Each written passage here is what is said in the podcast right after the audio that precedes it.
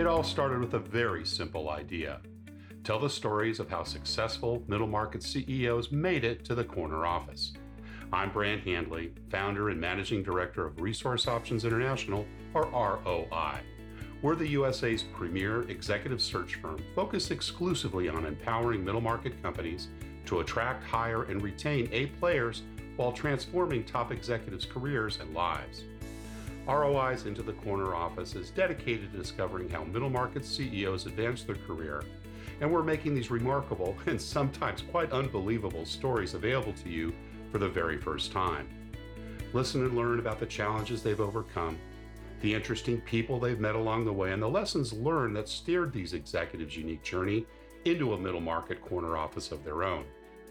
I know you enjoy these CEO stories as much as I've enjoyed recording them. So thank you for listening today. And if you like what you've heard, rate us on iTunes or wherever you get your podcasts.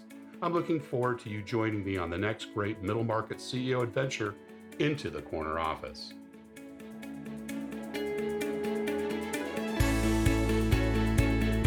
Today, my guest is Elliot Hyman, CEO of Lyra Technology Group. Elliot previously worked as Wolf Consulting CEO and Director of Business Development, as well as Chairman of Tech Keys. Prior to joining Wolf Consulting, he held a diverse set of management roles with McMaster-Carr a leading industrial supplier, and began his career working as a special education teacher with Teach for America. Elliot earned a bachelor's degree in U.S. history from Vanderbilt University and an MBA from the Kellogg School of Management at Northwestern University.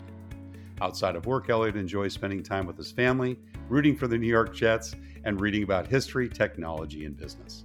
Elliot Hyman, welcome into the corner office. Thanks for having me, Brent. Really appreciate yeah. it. Great to chat with you again. It's been a while since we first connected, so uh, so great we could find some time on a, a somewhat cold uh, New York afternoon. Uh, it's getting a little little chilly in the city here. What what part of the country we find you in today? I'm at home in Chicago, and we actually had our first uh, our first snow of the year today. So so winter is winter is coming. Yeah, winter is definitely upon us. Well, you had mentioned to me that uh, your mom lives in Manhattan. Did you grow up here, or what part of the country are you from originally? Yeah, I, I grew up in a town called Roslyn, which is Uh-huh. uh, 25, 25 miles east of uh, Manhattan on Long Island. You can always Right. tell a real Long Islander because they say on Long Island and not in Long Island. Um, And brothers and sisters, what, what you know, are big family, small family? What did mom and dad do? Tell us a little bit about your early life.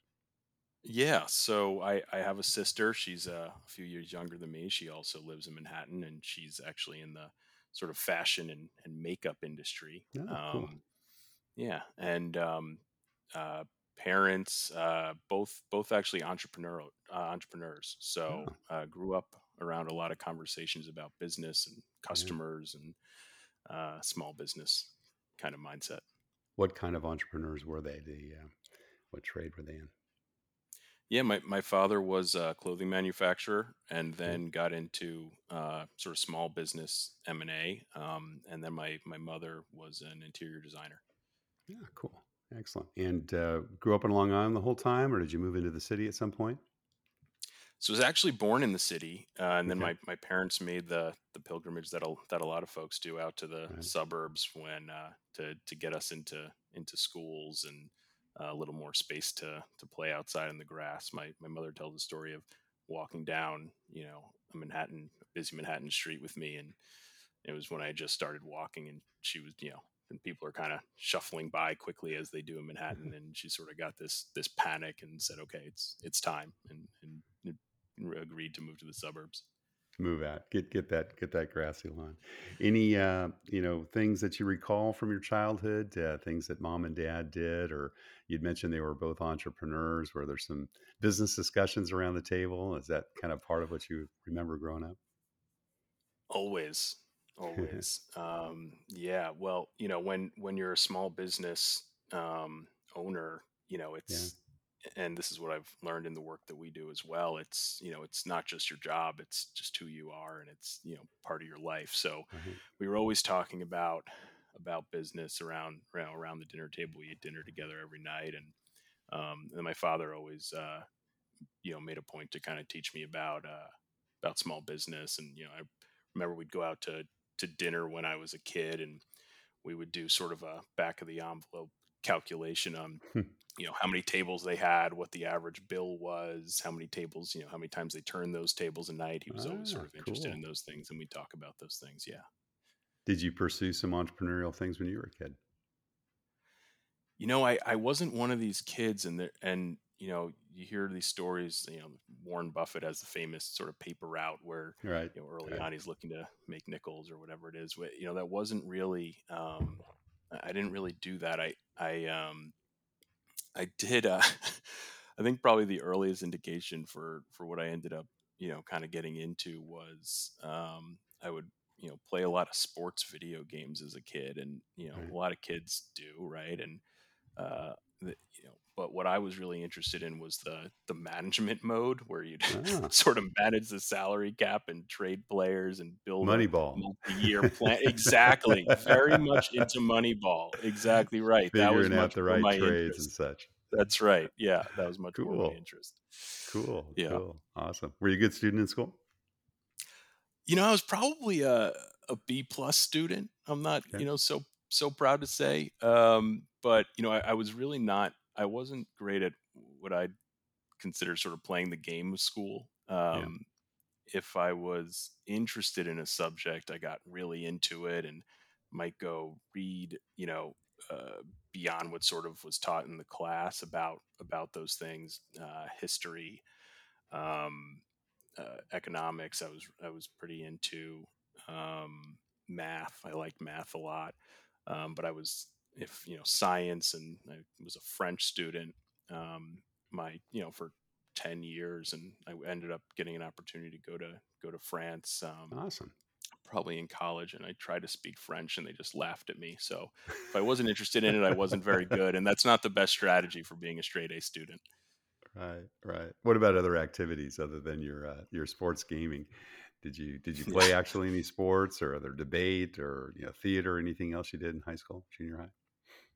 Yeah yeah i i played a lot of sports um, through the first year probably the first year of high school um, and was sort of on you know football basketball baseball and you know i got to that that point where the the the it was sort of becoming clear who was going to be really good and and then there was me who was you know sort of the last guy on the bench and I got tired of that so I I uh, stopped playing high school sports switched to to actually to student government and yeah. debate um, got pretty into that uh, through the the uh, the rest of high school Debate's great. I did that in high school and college as well, and you know, not only teaches you how to to speak, but teaches you how to think. Right, representing two different sides on, you know, one equation. Did you do kind of go through that realm as well? And uh, gosh, I remember what was it? Uh, you know, the death penalty and lots of things that you would have to take one side or the other on. Did you do that type of debate? I did. I did. I Yeah. was I was into Model Congress, uh, which Oh, is exactly that, where you sort Yeah. of um, put, you know, there's a a bill that you have to, you know, debate against Right. against Right. another another student, and uh, yeah, it was great because you know, one, it it was an opportunity to use some of the some of the things that I was, you know, curious about and and talk about it, and two, it teaches you to sort of think on the fly and talk on the fly and try to Yeah. sound like you know what you're talking about, which is a is a pretty useful skill in life, I've found. You know, there's something about really being able to debate both sides of a subject too. You know, later on in business life, I, we probably both have had bosses where you know that they agreed with you, right? But they took the alternate position just to kind of test your mettle and determine whether or not you know you were going to stand up for what you believed in. Did Did you experience that at all? You know, I've uh, there's been many uh, many folks that I've worked for or with throughout my career that um, you know one of the things that I learned in my my earliest management experiences um, was the value of questions Hmm. um, Yeah. and a lot of times many of my sort of early mentors and managers they, they wouldn't state their opinion i don't know where this was sort of learned in the organization but they would sort of pose it as a question whether it was Hmm. to test you or just to um, you know uh, to get you to kind of come to the answer yourself um, Right. and i've Right. i've used that a lot I, I, I love that that approach because you know, especially now as I'm managing folks, it's like, you know, gosh, there's there's times where uh, where I might have just not thought of something, and rather than put myself out there, it's great because then you say, "Oh, hey, that was a great answer. Maybe maybe that's what I should I, I should think." Right, right, awesome. Uh, you know, I know you went under Vanderbilt, and before we get hmm to that, uh, jobs that you had, did, you know, did you have jobs in high school, junior high? Was that kind of part of what you did growing up in Long Island, and you know, set aside a little money for you know some things that you love to enjoy, or perhaps even college? Yeah, I had a few jobs growing up. Um, I, I spent a couple of summers as a summer camp counselor, Ah, cool. which was was interesting. Yeah. Um, Where was that? What part of the state or country was that in? it was actually it was it was on Long Island. It was it was Long day Island. Camp. I was a day Right. camp counselor, Yeah. um, and uh, uh, great great preparation. Not may, maybe maybe in some ways for my career, but certainly for uh, for now being a being a parent, just realizing how exhausting children are uh, to to watch. exactly. Um, Exactly. and uh, actually, probably the most interesting job I had was so um, at that time there were sort of two epicenters of uh, the subprime mortgage um, industry, World. and, Yeah. and one yes, and one was uh, Southern California, Yeah. and, and one was Long Island, and Yeah. so we had a. Um, my mother actually had a client whose husband had started a business. Now they weren't calling them subprime mortgages then; they were Right. finance businesses. Yeah. Uh, Right. So Right. Right. um so so she kind of said hey you know my my client um they're looking for people at their finance business um and you know you don't need any qualifications and you know you can be whatever i was 17 and um Right. so i took took the job and i ended up doing cold calling um to folks for for subprime mortgages Wow. um Cool. And this is in high right school. before yeah, this was in high school, right before, right before the financial crisis. Um, Wow. and so when that all sort of came about, and you know, subprime mortgages were sort of the the main culprit. It was a really interesting experience to reflect on, um, Yeah. kind of who I was calling, what we were telling them, you know, getting loans for people. You know, I remember there was a, you know, I'm not going to say the name because. Uh, but there was a department that would sort of fix up your credit to be able to qualify Mm. for certain loans and i would just Right. thought that was strange you Yeah. know that if you don't qualify we're going to sort of help you you know fix up your credit to qualify i was like that doesn't Couldn't give the money quite away. right Right. that Yeah. is exactly right yeah Yeah. exactly right Gosh. Well, on to Vanderbilt, great school, and you studied U.S. history. What was that your first choice? Did you take a look at a bunch of different universities? What what, what made you choose to go there? I did you know i, I looked at a at a lot of different places and um i ended up getting the chance to visit vanderbilt and just you know for anyone who anyone who happens to be listening to listening to this who spent a spring day at Vanderbilt, you you'd understand that Oh, it's you know probably one Yeah. of the most yeah one of the most beautiful campuses. I th- Yeah. I think a little biased, um, Yeah. but but people were outside and and having fun, and there was sort of this big concert that they put on every year happened to be going on that weekend, and I just sort of immediately said this is this is where I want to go. Yeah. Awesome. And did, did your four years there, and did you go straight on to Kellogg for your MBA afterwards, or did you work in between? Yeah, so actually after after undergrad, I I uh, joined Teach for America, which is um, a you know teaching program um, places people without education um, uh, backgrounds or, or you know degrees into um, some of the more challenging places to to place and find teachers. Awesome. Yeah. Um, Is is it a non for profit, or do they operate as a for profit service? yeah, no, it's a it's a not for profit. Uh-huh. Um, it's a not for profit. So so through them, I ended up teaching on the west side of Chicago, which has now become home for me. Um, yeah. I- cool. yeah, yeah. I, And uh, and then sp- uh, go ahead. Sorry. Go ahead. No, I was going to say I taught I taught special education um, for for Yeah. high school students on, the west side. Yeah, awesome. And then uh, did you uh, go on to Kellogg after that, or or was that after you while you were at McMaster-Carr, McMaster Car? Yeah, so so after I was done teaching, I was I was looking for, you know, the thing about teaching that I that I loved and I thought it was a great experience was I was 22 years old. I had just come out of college, you know, and uh, you get thrown into this classroom, and I always tell people, you know, you, when you're when you're there in front of the students, you know, you you better be an adult real quick because if you're not, you know, you, you don't want to know who who will be, right? I mean, you, you have to kind of take charge, and so Kind of back to your CAP really counseling days, right? I mean, same sort of a, thing.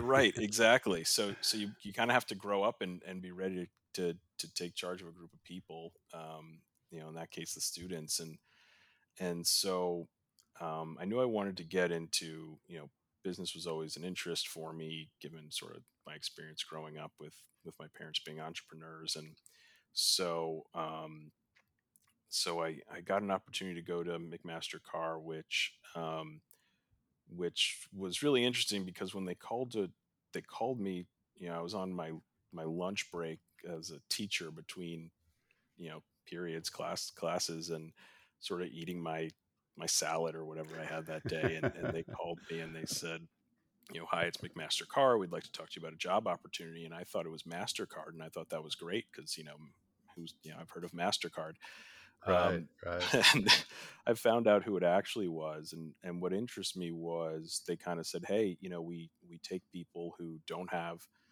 you know, management experience, sometimes undergrad, sometimes people like me, and if they do a good job, you can be in a managerial role with supervisory responsibility really quickly." Um, Yeah, and so that really appealed to me. Um, with you know having kind of felt like I was the master of my domain for the last two right. years as a teacher, and Yeah. um, and took that, and then they they actually sponsored for me to to attend Kellogg, so I to I went Kellogg. to. Kellogg in the evenings while I was working there. So I assume that's where you first started managing people then at uh, McMaster Car, correct? That's right. Yep. Yeah, yeah. Tell us about that experience. Oh gosh, so um, I was 24 years old. I spent six months there working in. Uh, so it's an industrial distribution business. My and I was hired into their management rotation program, and I I spent the first six months working in their warehouse. So you know, I've never been in a warehouse like that, you know, or Yeah, really a warehouse at all. And it's a million square foot warehouse or something like right. that. And and I was working in our order assembly department, which is essentially, you know, taking, you know, an order and and the the um whatever products were ordered would sort of get delivered to this this part of the warehouse. Then we'd put them in one box, stick a label on it, and, and send it on its way. And then uh, did that for six months, and then was uh, given my first supervisory job uh, in a totally different part of the business in the merchandising department. I Mm, had a team of seven working for me. And I remember when I got the, you know, they kind of sat me down and said, This is your next assignment and this is your responsibilities and here's your roster. And I looked down the roster and there was an employee who I was now supposed to manage who had, you know, they sort of have data hire on this roster. Right, data hire was two, was two months before I was born so, you know, she had wow. she had You've been in this job, years. right? She had been there. She'd been in that job longer than I'd been alive, and I just and. I sort of panicked and thought, "Oh my gosh, what am I possibly going? How am I possibly going to do this?" Um, Yeah. yeah, and that was my introduction to, to management. How did you do it? You know, I I I had really good mentors at the Mm, company, yeah. um, and they they helped a lot. Um, and, and then I think you know the thing that I learned, and this has kind of been the case throughout my career because I've kind of you know joke I've never gotten a job that I was qualified or prepared for. Um, and and what I did was I just talked. I talked to the people in the department and I said, "Hey, what what should I do? What what should we do?" Um, and tried to kind of bring whatever whatever perspective or um, skills I could bring to that, but really just ask people what they thought and and Mm, really listen to people and then did what they you know what they said what they said we should do. It was kind of a cheat code that I found was just ask yeah. people what what you should do and and go do it. Right, right. Awesome. What, what other kind of leadership lessons did you get out of that first job managing people? You know, I think just the operating with a lot of humility. Mm. Um, it's one of the one of the great things about working in a place like that. And there's a lot of places, I, you know, maybe not as as many as there should be, but there's a lot of places that um, that uh, give early career people an opportunity to to manage. And what I thought was really great was had a lot of peers who were having similar experiences, and and I got to you know not only talk to them about what they were doing and and you know I'm a shameless copier and, and stealer of good ideas um, but but also see what worked and what didn't work because um, you got to see a lot of examples of folks doing that and I, what I found worked was just a lot of humility and and you know asking people what they thought and um, you know not feeling like hey you know the, the one of the biggest missteps I've I've seen throughout my career is you know people get into some sort of position of you know air quotes authority and they they feel like they have to act like they're they're in charge and and people see through that really quickly so Yeah. I, I think if you're just genuine with people it, it it tends to work a lot better Were the mentors that uh, you connected with were they inside the company, outside? Tell us a little bit about, you know, what kind of mentoring advice you got during those years, years. Yeah so it, there was a lot a lot in the company um, one of the things that they did that i've always really um, that i've kind of taken as, as something I, I think makes a lot of sense is they all the senior management kind of started how I had started um, early in their career, Mm, um, moving around the company. And so they, had, you know, a lot of the senior people had been there 20 plus years, um, you know, managing people for the, for the most part. yeah. And so there was a ton of lessons that, that, that I learned from them about how, how you do that. And there were just a lot of good role models. One of the, one of the, the people I worked for, I've been there 25, 30 years. And, and he said to me early on, you know, um, uh, you know, you really have to have the people that report to you. You actually work for them, Mm, and um, if if they don't like you, you're probably not going to last very long here. the inverted Uh, pyramid, right? e- exactly right, exactly right. And so that was a that was a great lesson that I've carried with me, kind of through through all my experiences. Is you know, if I'm not facilitating um, success for the people that quote unquote report to me, then I'm probably not doing a very good job. Yeah, Um, yeah, true. You know, there's uh, mentors, and of course, there's also tormentors out there.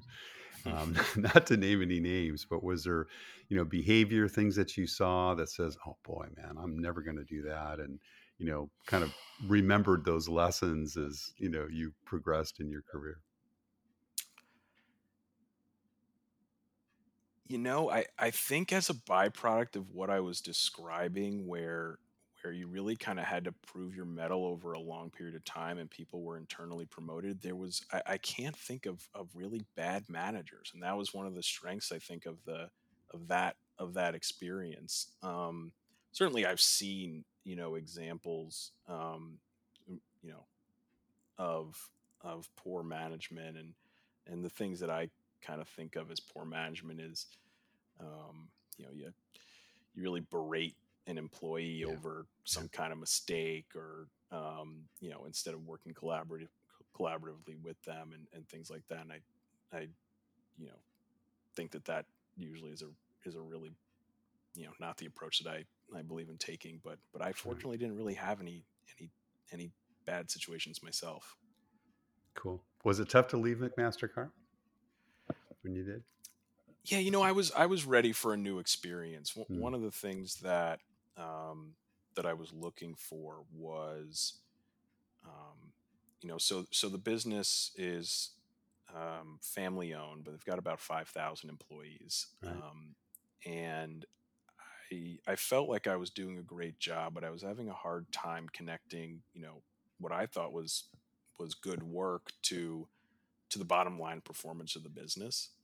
Um, and I really wanted to to make an impact and, and feel like, hey, if I do a good job, we're going to see this on on the P and L, or or it's going to make a difference. And and that's what I was, you know, looking for, and that's what what ended up attracting me to to what I did afterwards. Yeah, and that was Wolf Consulting, and uh, you became the CEO there too, right? That was your first corner office stint. Yeah, yeah. So I ended up partnering with um, a previous guest. I, I actually just listened to your your podcast with Jeff Totten. Oh yeah, right. Terrific. Yeah.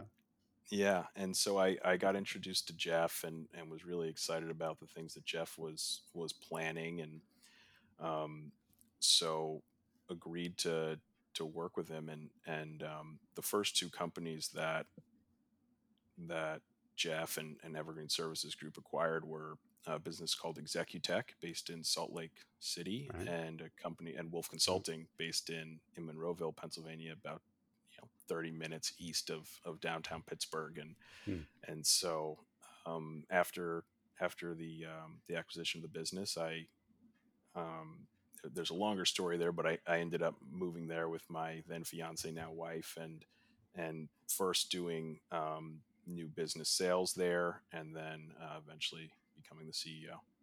Yeah. And, what did Wolf do? Tell us a little bit about their consulting practice. Were, were they an Alpine company as well then at the time, or part of the Evergreen Group?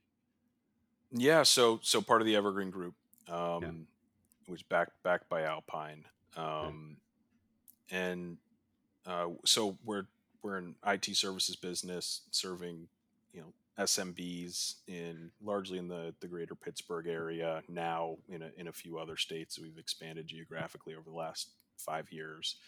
Um, but we we do you know managed services, outsourced IT for for SMBs. Right. Got it. Now, was that business rolled into Lyra or combined, or did you sell that off? How, how did that transition from Wolf to your current position today with Lyra?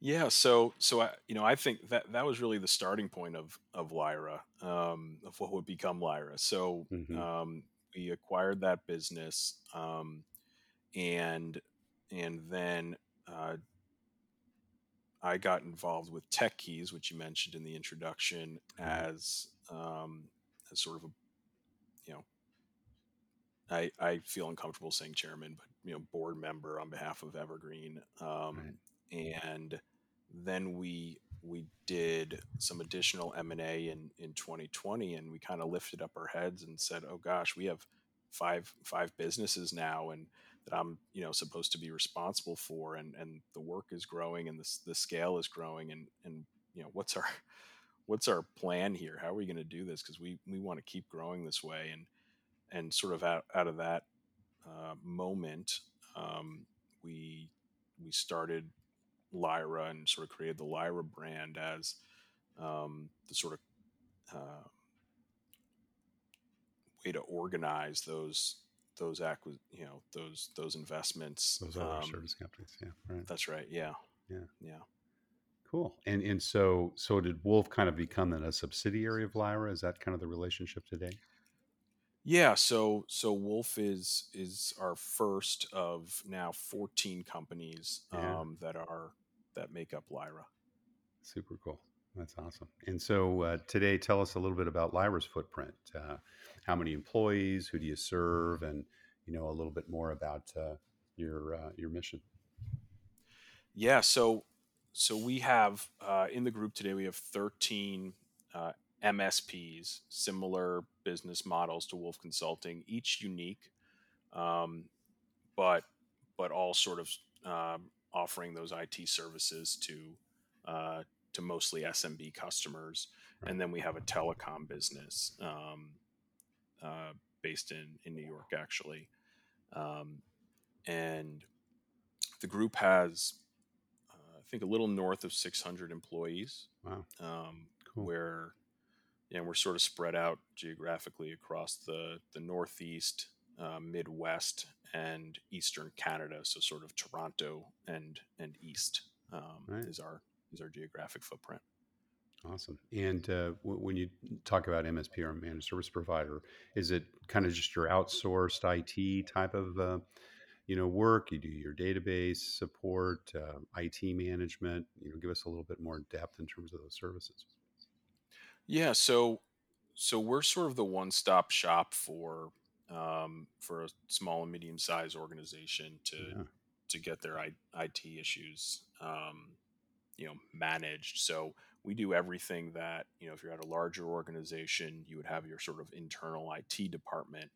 Um, we do all those things for uh, for businesses that typically don't have their own uh, internal IT staff. So everything from day to day, you know, help tickets. Your one of your employees has has an issue um, that that they need resolved to um, longer term strategic planning, um, infrastructure management, um, cybersecurity, mm. managing cloud implementations for for businesses, things like that. Awesome. And uh, a lot of repeat business in that model. Folks, I'm sure, love to be able to have that outsourced for them. Yeah, yeah. So almost all of our customers are um, are under a recurring agreement with us. Um, yeah. So we're you know we're working with them uh, you know as a partner, really, not not as a, necessarily just a service provider. And and you know many of our companies have you know the whole the industry's really only been around for we'll say 30 years and and mm-hmm. many of our companies have customer relationships that go back that far. So uh, long-term long-term partnerships. Right. I see that you sit on a lot of boards as well. Are those mostly some of those 14 companies that you uh, are part of your family so to speak? Yeah. Yeah that's right. So yeah. so that's sort of you know one of the things that's really unique about about what we do relative to to others i think is um, our businesses all are you know almost all of the operational decisions are are made by local management teams at each of the businesses. Right. Um, they each have their own own CEO and management team uh, operating the business, and then the way that I sort of think about my role is is as a board member uh, for yeah. for those management teams. Yeah. Awesome. How would you say your leadership style has evolved, uh, Elliot, over over time from those early days at you know McMaster-Carr to what you're doing today? Oh gosh, you know, I, I like to think it's gotten better. Uh, well, um, I think that's um fairly obvious given your roles and responsibility, but that's a good humble response. yeah, I like to think it's gotten better. You know, I, I think um, I think that I probably have a lot more patience um, than I did than I mm-hmm. did early on. I think there is, you know, an instinct to try to solve every problem today, and yeah. um, sometimes to have a little bit of a you know, wanting to be a, a perfectionist. And, and what I found over time is, you know, one of the most valuable skills um, is to be able to ignore the right things. Um, mm. I, I have a, a friend. like yeah, I, I have a friend who who is uh, also in a sort of leadership management position with Evergreen, and um, he, he, said, you know, someone asked him, "What's the best advice you can give me?" And um, who was coming in early on, and they said, "Well, just get used to ignoring a lot of problems, um, because right. you have to pick your spots to really be effective. You're better yeah, off putting, yeah. you know, 150 percent into the right thing than 10 percent into 10 different things that could probably be incrementally improved." yeah. yeah. How do you know when it's time to micromanage or you know get out of someone's sandbox?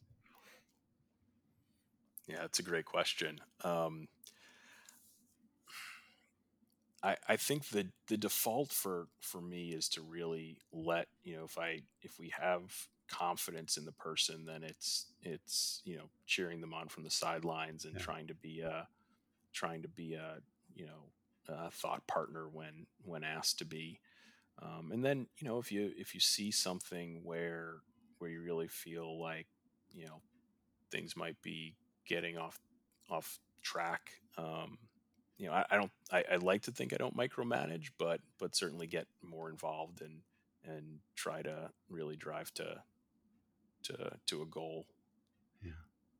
Company culture is so important. You know CEOs talk a lot about that. There's been books written about it. We talk a lot about it on the podcast. And it, it occurs to me with you know 14 15 growing you know number of companies many of them privately owned many of them where you keep the team in place how do you kind of you know herd the blind cats in the night so to speak? You know how do you kind of instill a company culture that's consistent across all those you know those organizations?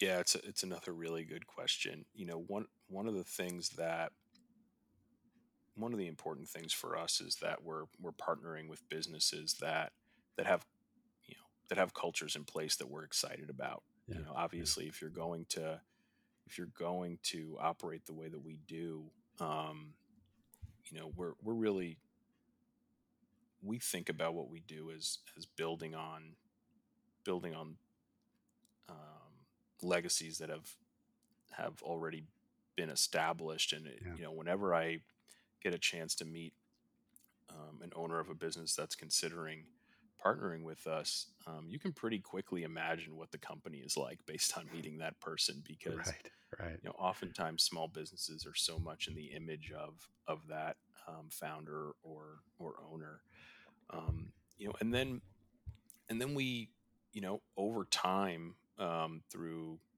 communication and and community building is a big part of of what we do at lyra and we have conferences and and facilitate communication across our companies. And i think we we we set a tone and a um, on on how we want to operate. And and typically that's not all that different from from you know the the pillars of it are not all that different from from what we're what already exists when we be, you know become in, involved with the business.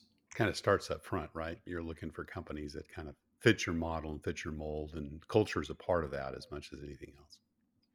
yeah and, and we're in a service business um, right. and a service business is is a people business and so you know and, and we're in a highly competitive space you know we think there's 25000 plus businesses in in sort of the the managed service industry in north america so companies that get to the point where they're you know an interesting fit for us and that we're excited about um, partnering with they're doing a lot of things right um, and Right. it, it's it's hard to have a have a you know you got to be doing some things right culturally to Yeah. um, succeed in, in, in a competitive successful. industry like Yeah. that yeah Right. Right. Cool. What What do you look for when you're, you know, betting on the folks that you hire or or the companies you buy? Yeah, you know, I think there's a few things. Um,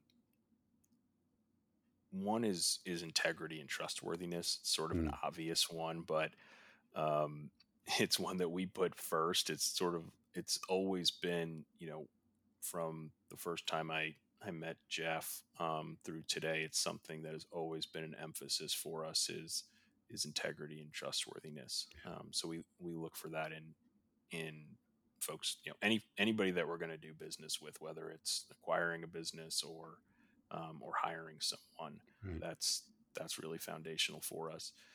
Um, I, I look for um, what i guess you could call grit. Um, small business is hard. Uh, you have to get your hands dirty. Um, I, the, the other term i use for for what we do is hand-to-hand combat. Um, you know if, if you're if you're uh, someone who you know is more oriented towards sort of sitting in the ivory tower and and um, pointing towards a problem or, or making a, a PowerPoint deck about it, that's probably not going to be effective for us. Yeah. Um, you really have to go take action and and you know get your hands dirty. So um, I think excitement ar- around that is is really key.